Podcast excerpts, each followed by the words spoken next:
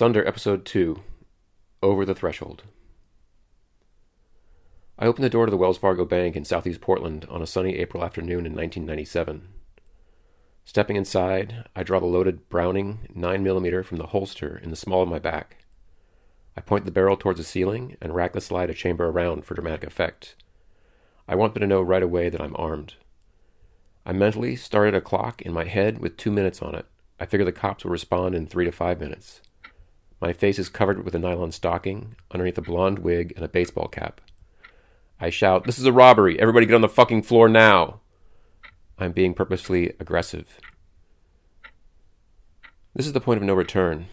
Up until the door of the bank, I could have walked away, gone home and put everything away, made lunch, gone to work at the bakery, and seen my fiancée the next day. Going over the threshold of the bank and initiating this action means setting larger events in motion with real consequences. To get here takes will, doing a thing you are conditioned against. Will is definitely a theme that I'll return to in this season. Despair played a role as well. I couldn't, at the time, identify a path to effect change in society, let alone find peace in my own mind. My drug dependency didn't help, uh, I had used marijuana for years as an inadequate substitute for adult coping skills. As I do this, I'm assessing how many people are in the bank, and it is more than I'd hoped for, maybe 12 that I can see between bank staff and customers. Some of the people start to go prone on the floor. An old man with a cane complains loudly that if he lies down on the floor, that he won't be able to get back up. A guy standing next to him takes his elbow and encourages him to comply. As an armed robber, I wanted people on the ground before they could start strategizing a takedown. Shooting civilians is a serious failure in my mind. I want them on the ground because it's a lot harder to decide to rush someone or leap up in panic after you've already complied or are now on the floor. When I cased the bank a few weeks prior, I had five requirements 1. No security guards. 2. No bulletproof dividers. 3. Decent exit routes. 4. Not too high traffic. The fifth requirement was it couldn't be a credit union or some local bank. My first objective is complete crowd control. Now I need a teller and to get a drawer open. I move over to the nearest teller window and I lean over the counter. I tell the crouching bank teller, a blonde white woman in her late 30s, to stand up. She ignores me. I tap on the counter with my weapon, with the barrel, which is a procedural mistake on my part and a good way to stovepipe around. I repeat the command, and the teller stays down. I reach over and gently tug on a lock of hair with a thumb and finger. I'm standing right here, stand up now and open the drawer. She stands, and I'm stressing because the interaction is going too slow and I'm losing time. She tells me she has to get the keys. I tell her to stop stalling and hurry up. My tone is aggressive. Bank tellers get very tired of robberies. I've heard of more than a few bank robberies where the robber presents the note and the teller just walks away from the window in anger and disgust. I'm not proud of how I treated the bank teller. I'm sure that it was an extremely stressful day for her. If you have had someone point a loaded weapon at you and make demands, it feels really bad. I didn't get to armed solo bank robbery one day on a lark. For one thing, wasn't, this wasn't my first armed robbery. Not that I had a long criminal career. You'll have to take my word for it, but no one was injured in my unrecorded priors. Part of radicalization for me occurred with a magazine subscription to Covert Action Quarterly. It's a scholarly journal, each footnoted article laid out the actual U.S. foreign policy on the ground. I think I picked up my first copy as a teen at the hobby shop in Anchorage, Alaska in the 1980s, where I would buy Dungeons and Dragons modules. Reminder this is way before the internet. Everything from politics to pornography was a journey to access. Reading Covert Action Quarterly, I learned about the School of the Americas, today now known as WHINSEC, where the U.S. trains death squads how to murder trade union leaders, journalists, leftists, priests, elected leaders, and farmers. I learned about our covert wars the world over, where the clear calculation was innumerable, innumerable human lives are an acceptable cost to grease the skids of the neoliberal global hegemony. The democratically elected and popularly supported leaders like Arbenz in Guatemala, Mossadegh in Iran, Allende in Chile, and many others would be overthrown by the U.S. so that corporate profits could be protected. I saw that none of this was discussed in clear terms in our media nor in our schools, and I understood that we are a heavily propagandized and insular culture in the United States by design. In the bank, I pull the paper bag out of my pocket and I toss it on the counter. I'm trying to watch the teller, the people in the bank, and the bank entrances while running an internal clock. Put the money in the bag. No die packs, no marked bills. Hurry the fuck up. I say. The teller says she has to get the keys, slowly fumbles for keys, and unlocks the drawer. I'm already 30 seconds behind where I want to be, and my adrenaline is singing. Critically, the teller is not unlocking the regular drawer. It is instead on the side, and I will learn later it is actually a compartment for robberies. Unbeknownst to myself at the time, this drawer contains bait money in it, with a concealed transmitter. The teller starts putting the bait money in the paper bag. In my plan, there's a pit stop on the way home to check for die packs or dump evidence, and, or everything if necessary. To be clear, my plan had a lot of flaws. Among them, I didn't plan for a GPS tracker. I would learn later that some robbers would keep five gallon buckets partly filled with water in a getaway vehicle and submerge cash until they could check it later, using the water to cut off any GPS tracking signal. I see that a bank customer is coming in the same entrance I came in, and as they start to enter the bank, I wave them off, rather than try to control them. This is something I planned for. I don't have the people to spend time on controlling the movement of new elements from the parking lot. I'm counting on newcomers figuring out that, hey, a person with a firearm is telling you to go away, they see me wave a gun and gesture to leave, and the new bank customer backs out quickly. I assume they are calling the cops or just getting the fuck out of there. Either way, I'd assume the cops are already on their way, so it only matters if these randos misread the situation or try heroics. I assess at this point whether I have time for more windows. I had hoped for two drawers, but knew the clock was the key, and I was at, at or past two minutes. I told the teller to get back down on the floor. As another note, a lot of banks now have two sets of ballistic glass doors to enter the lobby. When a robbery occurs, the employees lock the outer set remotely. As soon as the robbers pass through the inside set to leave, this set is also locked remotely, sealing the robber in the bullet resistant sally port until the cops arrive. Luckily for myself, the bank did not have the system. I get out the doors. There's nobody waiting for me in the parking lot, no cops. I holster my weapon and sprint across the parking lot, a paper bag of money clutched to my stomach, the other hand on the Browning to make sure it doesn't flop out of the holster. I start running towards my stash bicycle about a block away. I'm expecting the cops to be here within the next minute, and I'm still way too close to the bank. The next episode will be what happens after I flee the bank, and I will give you a hint. Things ramp up quickly.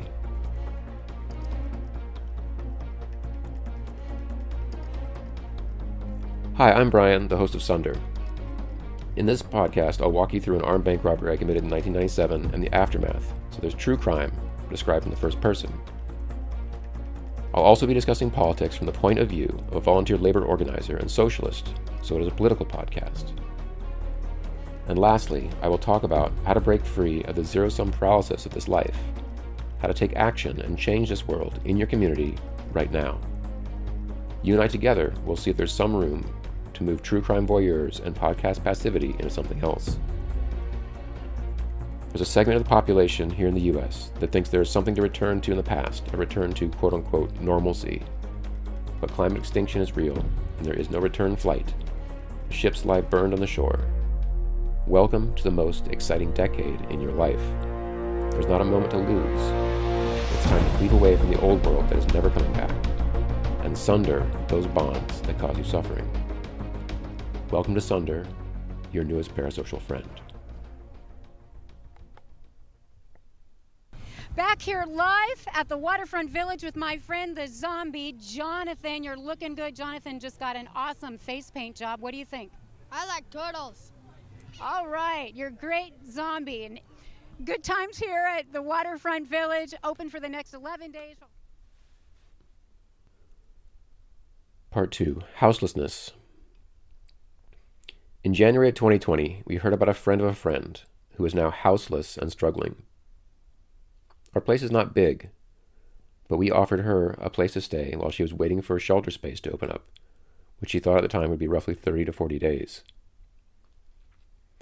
She was number 11 on a wait list for safe transgender shelter and had passed her required tuberculosis test when the COVID pandemic kicked in. All the shelters locked down and froze intake as to not bring in infected. So we offered her a place to stay with us and moved her in fully, with no idea how long the pandemic conditions would last. I want to be clear, we were far from the only family in Portland doing this, nor the first. I can think of three, just in my circles, who house the unhoused, in some cases entire families, because they see suffering and humanity and want to help. It wasn't easy for her to adjust, and stressful for us in the pandemic to add a person to our now cramped household. Over a half million people live on the streets of the United States. Of those, over 40,000 are military veterans, and many are children or homeless families. Housing has become extremely expensive and has now turned into a commodity to be traded and inflated on the stock market instead of a condition of existence. Housing as an issue carries with it discrimination and instability. Houses sit empty as investment properties or Airbnbs all over the city, while folks live and die on the streets. Also, I'm going to say houselessness and homelessness interchangeably. I don't care which one people use and think it's a distraction when folks get exercised about it. I do think that it is important sometimes to remind folks that it, it is, at the end of the day, about housing and access to housing.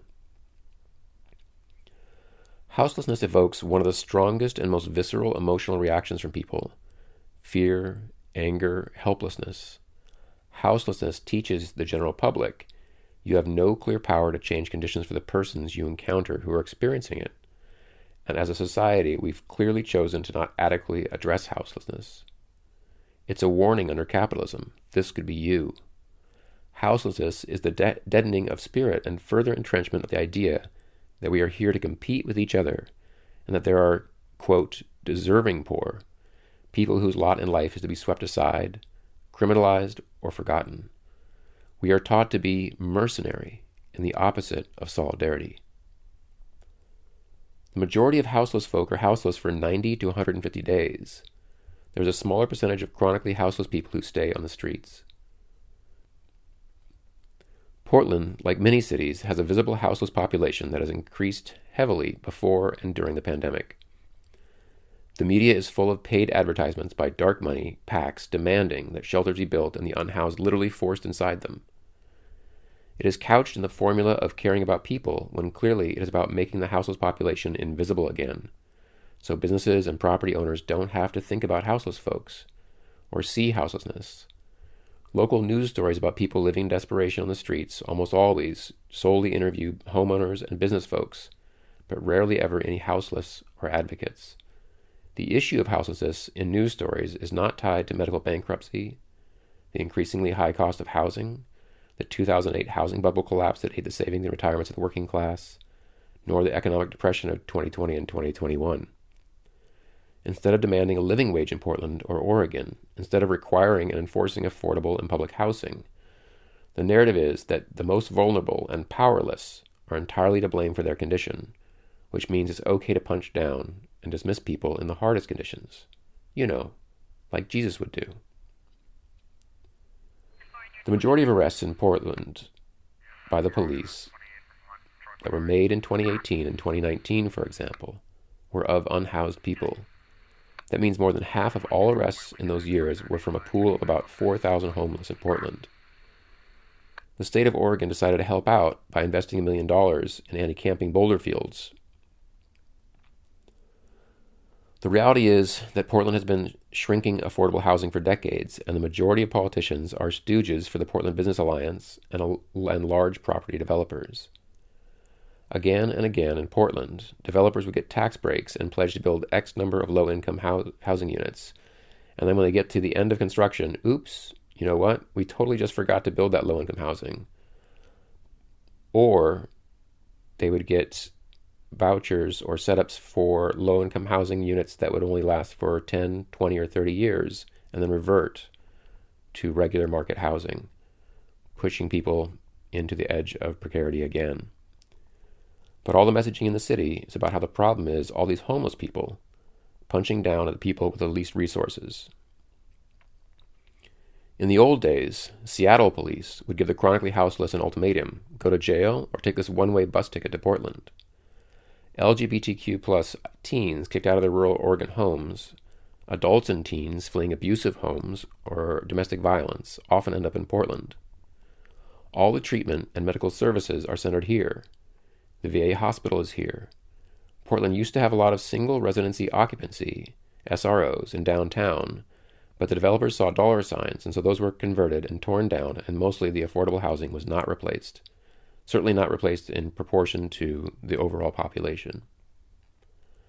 The city could assertively tax empty housing and Airbnb locations to help fund housing for houseless people.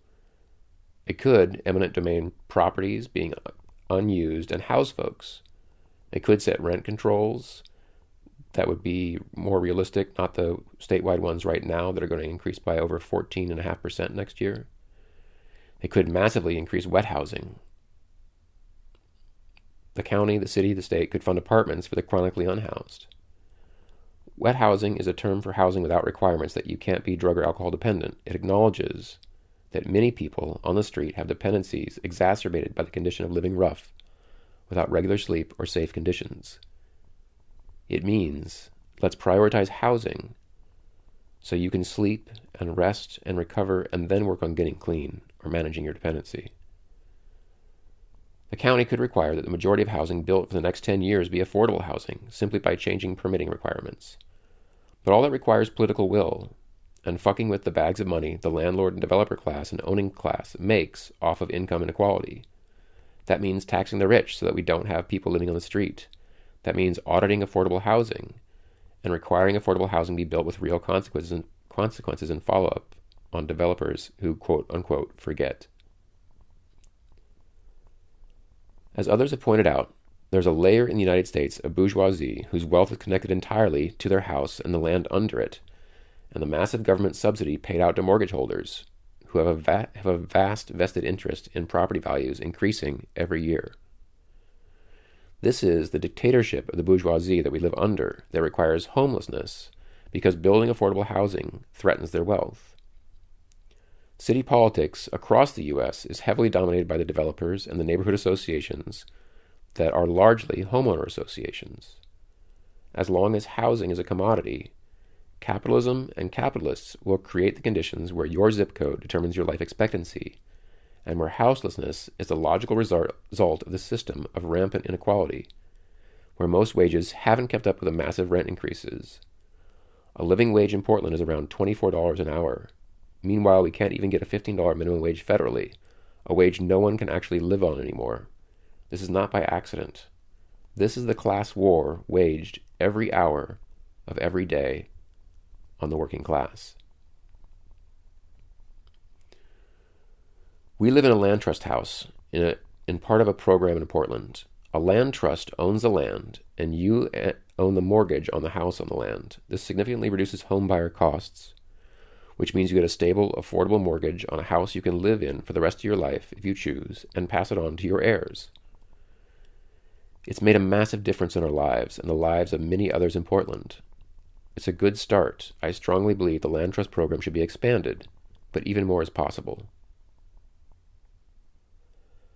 I'm grateful for the efforts of activists and advocates to get Portland's street response going as an incredibly successful program that brings out a team trained in mental health issues rather than the police.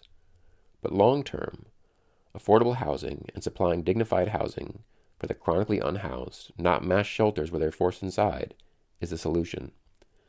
Decommodifying housing, rent controls, and a living wage would also be ideal solutions. Take houselessness off the plate of the police who really aren't thrilled to not to be not only the assigned cleanup crew for a societal issue that we refuse to address adequately on any level, but also not given the tools nor training to address the crisis. Our new housemate stayed with us for a little more than a year. She was kind to our teen son and helped the household in areas where she had skill, fixing a sensor on the washing machine, making an amazing gumbo, helping choose and set up an internet router. When the stimulus checks came through, she bought a used van and converted it, adding solar panels, a bed, storage, and other basics.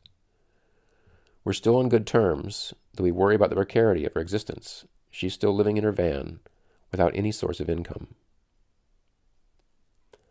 I'm glad we were able to share housing, and I'm thankful there are people in the world who want to help each other I support mutual aid in crises. But I also know the capitalist system we're living under is not threatened in any way by individuals taking on housing the houseless. In fact, The owner class would love to offload every crisis onto the back of the individual and keep you busy not looking at the system that creates the crises. Helder, Camara, a Brazilian Catholic archbishop, said it well quote, When I give food to the poor, they call me a saint. When I ask why they are poor, they call me a communist.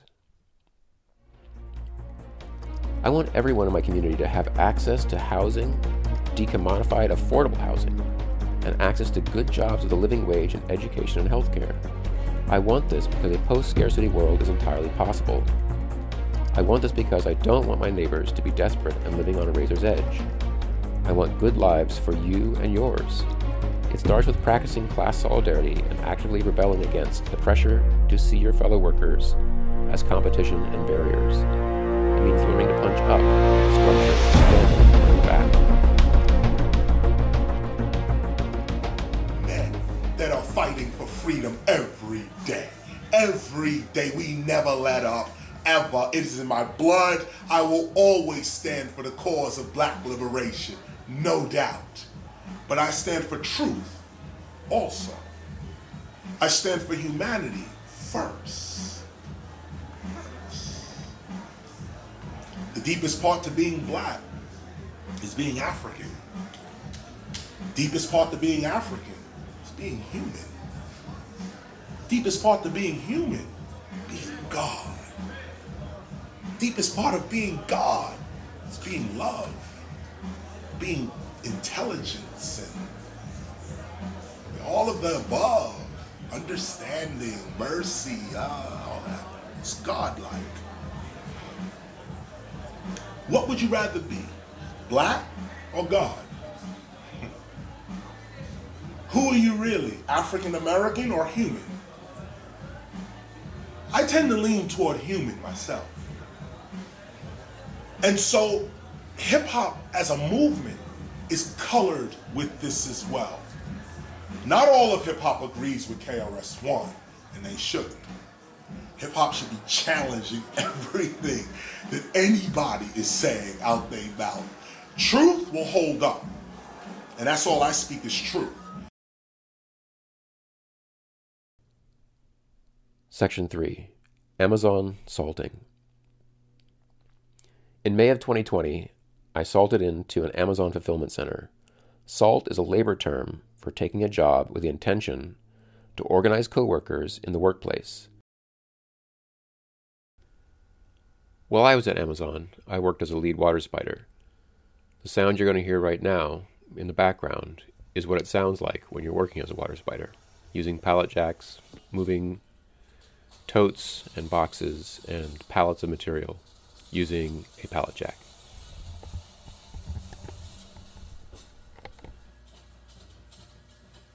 The Fulfillment Center, or FC, where I worked, is four stories and nearly a million square feet.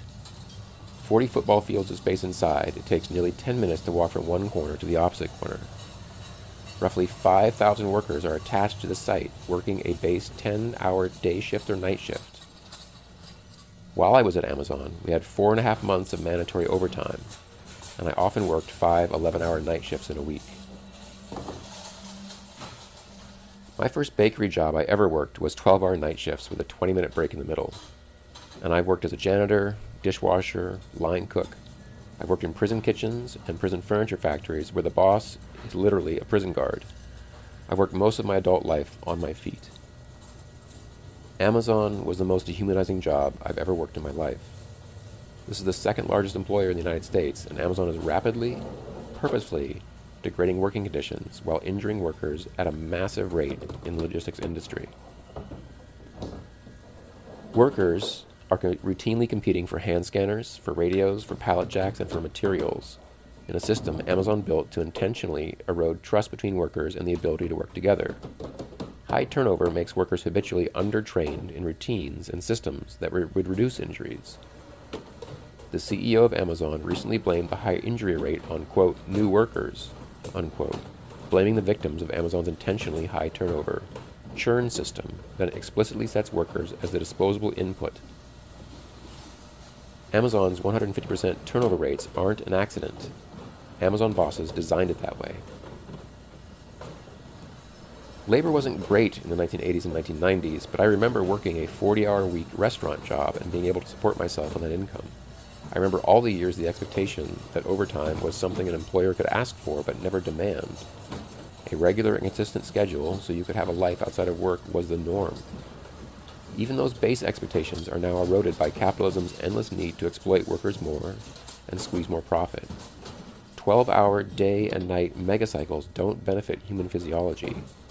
There are numerous studies showing a cognitive fall off after 8 hours and after 10 hours, and the shortened lifespan from swing and night shift work. The state of Washington now classifies working at Amazon as more dangerous than mechanized logging or law enforcement, and Amazon is required to pay a 15% higher worker comp rate for insurance there because they injure so many fucking people. When I worked at the Amazon FC, it was not uncommon to have a two ambulance shift, meaning twice in one night workers were sent to the hospital with injuries. Alarm bells in my head go off when I see 19 year olds come into work at Amazon as their first job and they think, this is what, it, this is what work looks like. Alienating, degrading, high risk gig jobs with no realistic path for advancement, no control over your schedule, mandatory overtime, and a boss who wants you gone after three years. That's shitty work. This section of the podcast, I focus on actions one can take to change your conditions, and salting, taking a job in part for the purpose of organizing with your coworkers to change conditions together. That's an action that I respect and endorse highly. Anyone can resign from a job, can move on. Staying and building connections and power is a commitment that is transformative in your life. Your change of intention changes your world. To be a SALT requires an ideological commitment to improving conditions for the working class, a willingness to build lasting and real social relationships with coworkers, sincere love for people, and a respected work ethic. To be a SALT requires an ability to maintain operational security, an initial commitment of one or two years in a campaign, and a demonstrated understanding of the challenges and rewards. You don't have to have labor organizing skills coming into the position. You will be fully trained and supported in most salting programs. The reason salting is used in labor campaigns is that changing workplace conditions requires a minimum level of workers who know through experience that change is possible. The majority of people have never experienced workplace democracy, let alone agency as a worker. SALTs, by being on the inside and a part of the workplace, can influence workplace culture and build the unbreakable solidarity required to win a labor campaign. A number of labor organizations that use salting programs have high campaign win rates that help workers access the power they always had to take on the boss and win. The reason I became a labor salt and salted into Amazon in 2020 was because I yearned for a concrete action I could take to improve conditions and build a working class power. I had supported workers organizing, but never organized my own workplace. The people I met in the labor movement were the most serious and grounded and skilled were always salts, and I wanted to be like them. Salting allowed me to directly organize with my coworkers in a supported structure where I could learn and improve my organizing skills. Salting gave me a mission larger than myself and a better reason to hold a job than just a paycheck. And salting taught me how to build power with my siblings in the multiracial working class without illusions. I also chose to salt because I'm a socialist, and I'm convinced our role as socialists is to do the hard things, the principled things, as we fight for our collective liberation.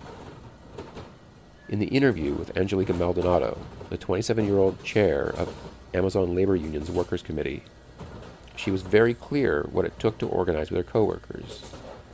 Angelica was at the warehouse on her days off, was there before and after her shifts, talking to workers on breaks, on her lunch, doing home visits. This mother raising a child fought like hell to take on a trillion dollar multinational, and won because she and many others methodically built unbreakable solidarity with their coworkers. They didn't do it all in one day, and they didn't do it as a massive second job, but more as a little bit every day.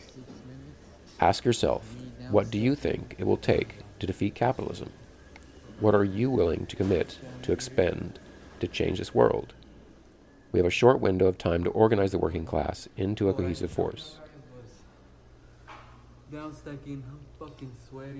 In an interview with members of the Amazon Labor Union, one of the organizers, it was noted, was an Italian American man, a Trump supporter, who had talked to hundreds of workers at Staten Island and secured their votes in favor of the union.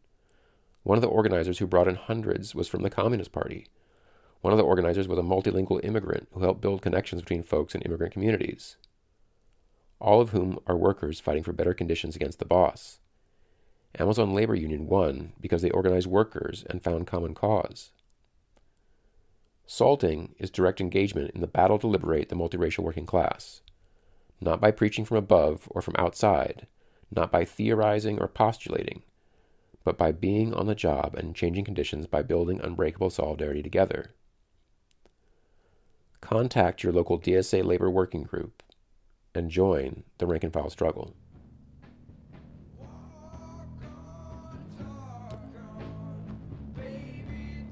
All right, you made it all the way through episode 2. Next episode gets right to it and shit gets real. Subscribe and catch the whole tale. Turns out there's more to this story of bank robbery and politics and taking action in a troubled world. Please rate and review the podcast. This will help more people listen and know this podcast exists.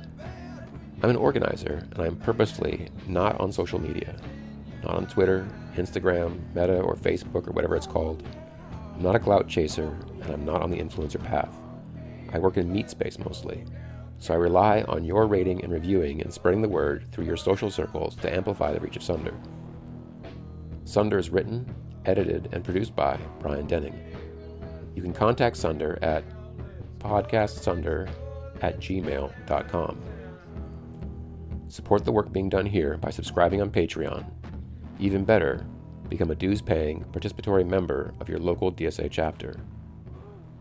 You and your coworkers, neighbors, family, and friends have this decade to change course and build a survivable path in a post scarcity world. Commit to the mission and build your skills. Good hunting.